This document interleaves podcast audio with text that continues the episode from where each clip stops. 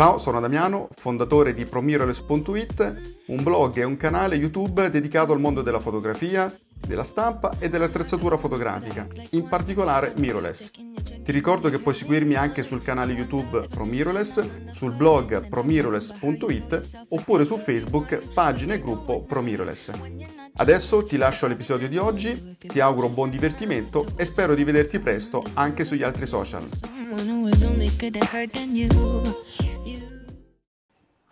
Ciao amici e amiche di ProMirrorless, allora riflessione fotografica questa volta un pochino diversa, nel senso che ho pensato, se vi fa piacere fatemelo sapere, di eh, unire alle riflessioni fotografiche che ormai eh, conoscete e vedete costantemente, se ancora non conoscete il canale, intanto vi iscrivetevi su ProMirrorless, spuntate anche la campanellina.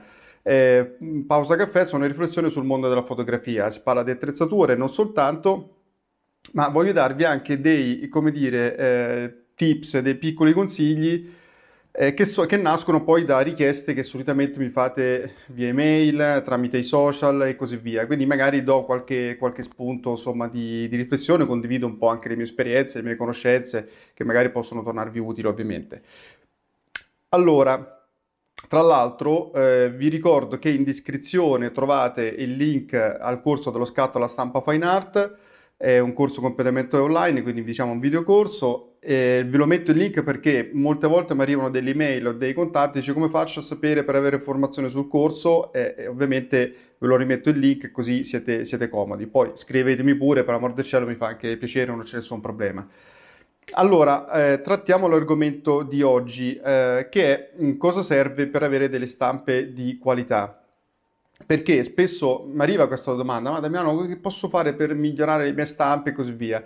Allora, è una domanda complicatissima a cui rispondere perché ci sono veramente eh, decine e decine di fattori che vanno tenuti in considerazione. Il, il, processo dallo scatto alla stampa è un processo molto lungo, non a caso il corso dura 10 ore, il videocorso insomma online dura 10 ore proprio perché ci sono tanti argomenti che andrebbero trattati e tra l'altro ogni argomento si può sviluppare come dire in verticale, cioè andando ad approfondire ulteriormente quel singolo aspetto. Però voglio, come sempre, farvi riflettere un po', su, un po' sulla testa, sull'atteggiamento, perché secondo me è sempre anche una questione di, di testa, di approccio alle cose che poi porta a risultati più o meno positivi, no? più o meno soddisfacenti.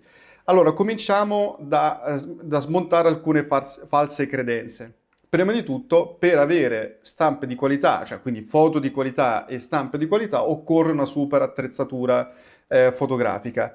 Allora, questa cosa è parzialmente vera. Io, se, se, vedete nella playlist, feci un video in cui dissi che secondo me l'attrezzatura conta, è importante, però è un discorso articolato, andatevi a vedere il video, sì è importante perché è ovvio che ci sono attrezzature che danno performance migliori, non a caso costano 10 volte magari un'altra, e è importante anche fare di stampa, è normale che una, una, stampante in quadricromia, cioè con i classici eh, colori primari della, della stampa, eh, per la stampa, rispetto a una stampante, un Canon, un plotter Canon a 12 colori, è normale che il gamut, le sfumature, colore sono diverse, quindi è ovvio che eh, l'attrezzatura può fare la differenza. Però Ragazzi, non serve una super attrezzatura, non è che dovete spendere migliaia e migliaia di euro per poter arrivare a dei risultati di qualità, cioè i risultati di qualità eh, si ottengono per diversi fattori. Serve la giusta attrezzatura, occorre spendere bene i propri soldi,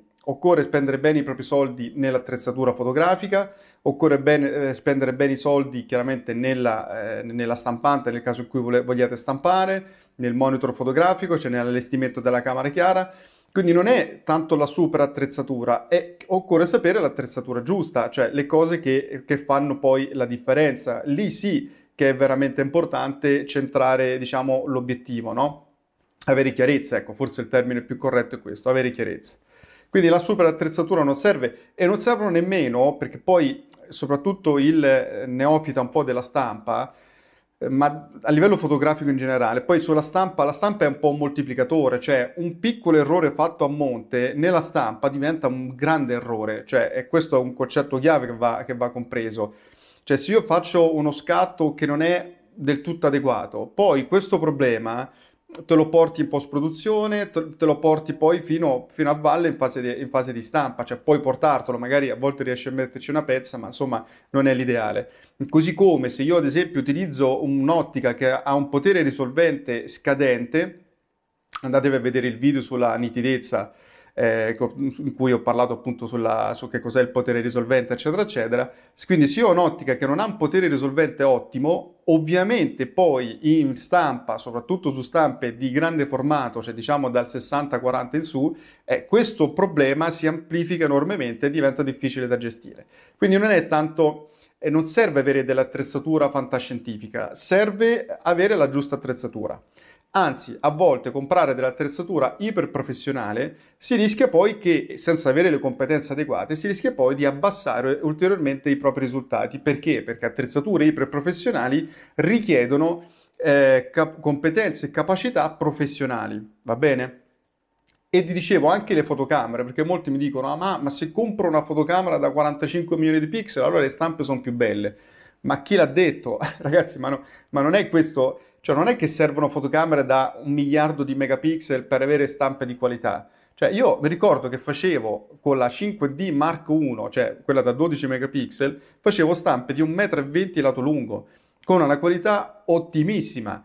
Ci, conosco persone che vendono, vendono le foto a migliaia di euro, ok? Perché sono fotografi d'arte, che utilizzano ancora attrezzatura da 16 milioni di pixel senza problemi è il workflow, è sapere cosa fare e come mettere le mani, lì sì che ti fa la differenza. Poi è normale, se tu hai una macchina fotografica, fotografica da tanti megapixel e sai gestire il processo di lavoro, sicuramente ti può essere d'aiuto. Io non dico di no, cioè è normale che eh, con un 12 megapixel sei più tirato, con un 46, un 36 megapixel hai più margine di manovra. Ma guardate ancora una volta che se voi comprate una fotocamera da 45 milioni di pixel e poi non sapete dove mettere le mani, non avete competenze giuste, non avete anche l'attrezzatura giusta, cioè vi state solo complicando la vita e le stampe non è che vedete la differenza.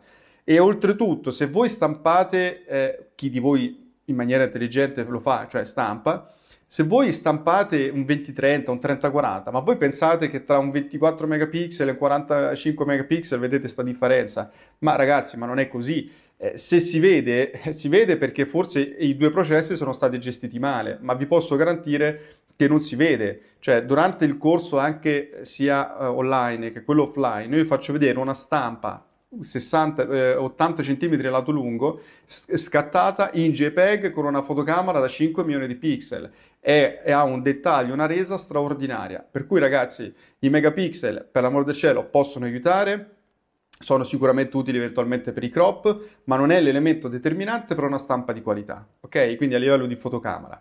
Ritrovo che è molto più importante invece avere ottiche di qualità, perché le ottiche di qualità vuol dire potere risolvente, vuol dire avere una migliore resa ai bordi e di conseguenza stampe migliori, soprattutto di grande formato. Poi cos'altro? Vediamo un po' che, che solitamente mi, mi chiedete. Ehm, ah, ecco, sì, una cosa che spesso mi, mi, mi esce, esce, fuori, dice, ma sai, io non conosco Photoshop, non so bene, eh, quindi i risultati...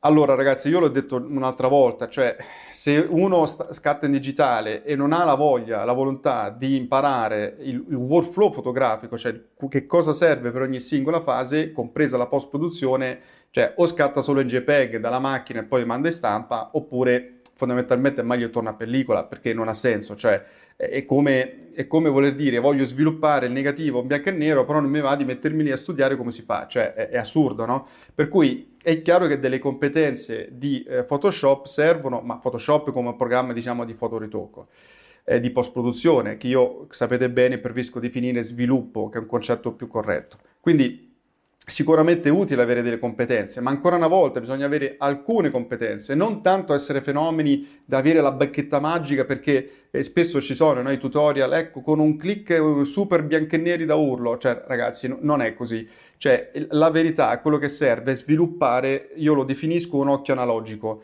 tra virgolette. Che cosa vuol dire? Vuol dire eh, la sviluppare di, di capire come lavorano i colori, come lavorano i chiaroscuri, è proprio la, la, la, capacità di valorizzare praticamente il file, l'immagine. Ecco, questa è una cosa, è l'abilità vera che dovete acquisire. Che poi dopo voi utilizzate Capture One, Photoshop, eh, non so, eh, Infinity, eh, Luminar, foto, quello che vi pare, ok? Non cambia, cioè una volta che voi avete acquisito la, la sensibilità di, di, sentire certi gusti, di vedere certe sfumature, che, che, vi suona bene, insomma, in qualche modo, no? l'immagine, cioè, lo, lo, vedete, lo sentite se, se, suona o non suona l'immagine, non so come, sai, è difficile ragazzi da spiegare in un video così live quello cosa voglio dire, però penso l'abbiate capito. È più la visione fotografica, la visione che io ripeto, ripeto definisco analogica perché? Perché se chi scatta in analogico sa benissimo che la pellicola, soprattutto a colori, ti dà già una interpretazione dei chiaroscuri molto valida, molto efficace, che nel tempo questo crea una memoria eh, e quindi eh, si, è più, come dire, avvantaggiati e semplificati poi nel riportarlo eh, nella, nella camera chiara, cioè nel processo digitale. Quindi per me è più il processo che fa la, diciamo, la, la, la differenza. Eh, cos'altro, cos'altro, solitamente mi dite? Eh, allora, l'altra cosa, l'errore, ecco, un'altra credenza abbastanza classica è sulla nitidezza. Ne ho già parlato in, altri, in altre riflessioni fotografiche, eh, però molti pensano che la bellezza della stampa dipenda da quanto sia nitida un altro mito proprio da sfatare completamente. Mm, sicuramente la stampa, lo dico sempre anche durante il corso, non deve essere mai anemica, né nei chiaroscuri né tantomeno non deve essere anemica nella, nella, nella nitidezza, diciamo, ci deve essere la giusta croccantezza. Ma immagini ipernitide, come spesso si vedono in rete, sono istampabili perché stampa diventa veramente brutta, finta, artefatta l'immagine e non funziona. Eh, anche questo fa parte, diciamo, del, della, dell'occhio analogico, diciamo, come lo definisco io. Per cui non servono stampe ipernitide, eh, occorre invece, è molto più importante, sviluppare la, la, capacità di capire come le manipolazioni che noi facciamo in termini di colore, di chiaroscuri, eh, vengono poi ribaltate, vengono poi convertite eh, drive, dal driver di stampa sulla stampa stessa o sulla carta, perché in conto ci sono carte matte, carte lucide, poi vi faccio una riflessione su questo visto che me l'avete chiesto. Mm, quindi fondamentalmente è anche lì è, è sapere che se io vado a saturare in un certo modo, ok, il driver poi co- cosa fa? Cosa succede poi a valle? Ecco perché dico che molti post produttori, quando li vedo anche in rete, mi accorgo subito chi stampa e chi no. Si vede subito perché lo capisci che quel tipo di intervento in stampa, soprattutto su certe carte, farà schifo, non funziona.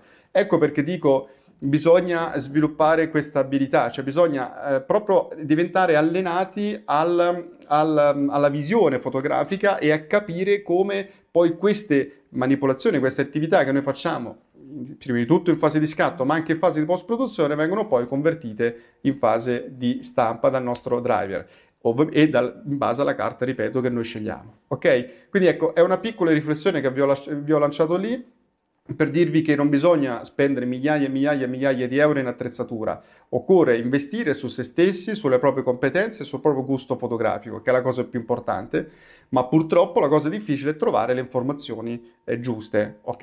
E questa è la cosa più difficile da, da fare. Ragazzi, fatemi sapere cosa ne pensate. Intanto, se vi piacciono queste, come dire, queste anche tips così eh, veloci eh, all'interno di, di, riflessione fotografica di Pausa Caffè, se vi piace me lo fate sapere. E cosa ne pensate? Dai, mettetemi un like, mi raccomando. Il link vi ho riportato del corso al, in descrizione se vi interessa. Se avete domande, fatemi domande. Insomma, ci vediamo alla prossima riflessione. Ciao. Mi auguro che questo episodio ti sia piaciuto ti ricordo che se vuoi puoi seguirmi anche sul blog promiroless.it e su YouTube e Facebook Promiroless. Ti ricordo anche il mio corso online dallo scatto alla stampa fine art che puoi scoprire visitando il blog promiroless.it alla pagina corsi. Ti ringrazio, ti auguro buona giornata e ci sentiamo al prossimo episodio. Ciao!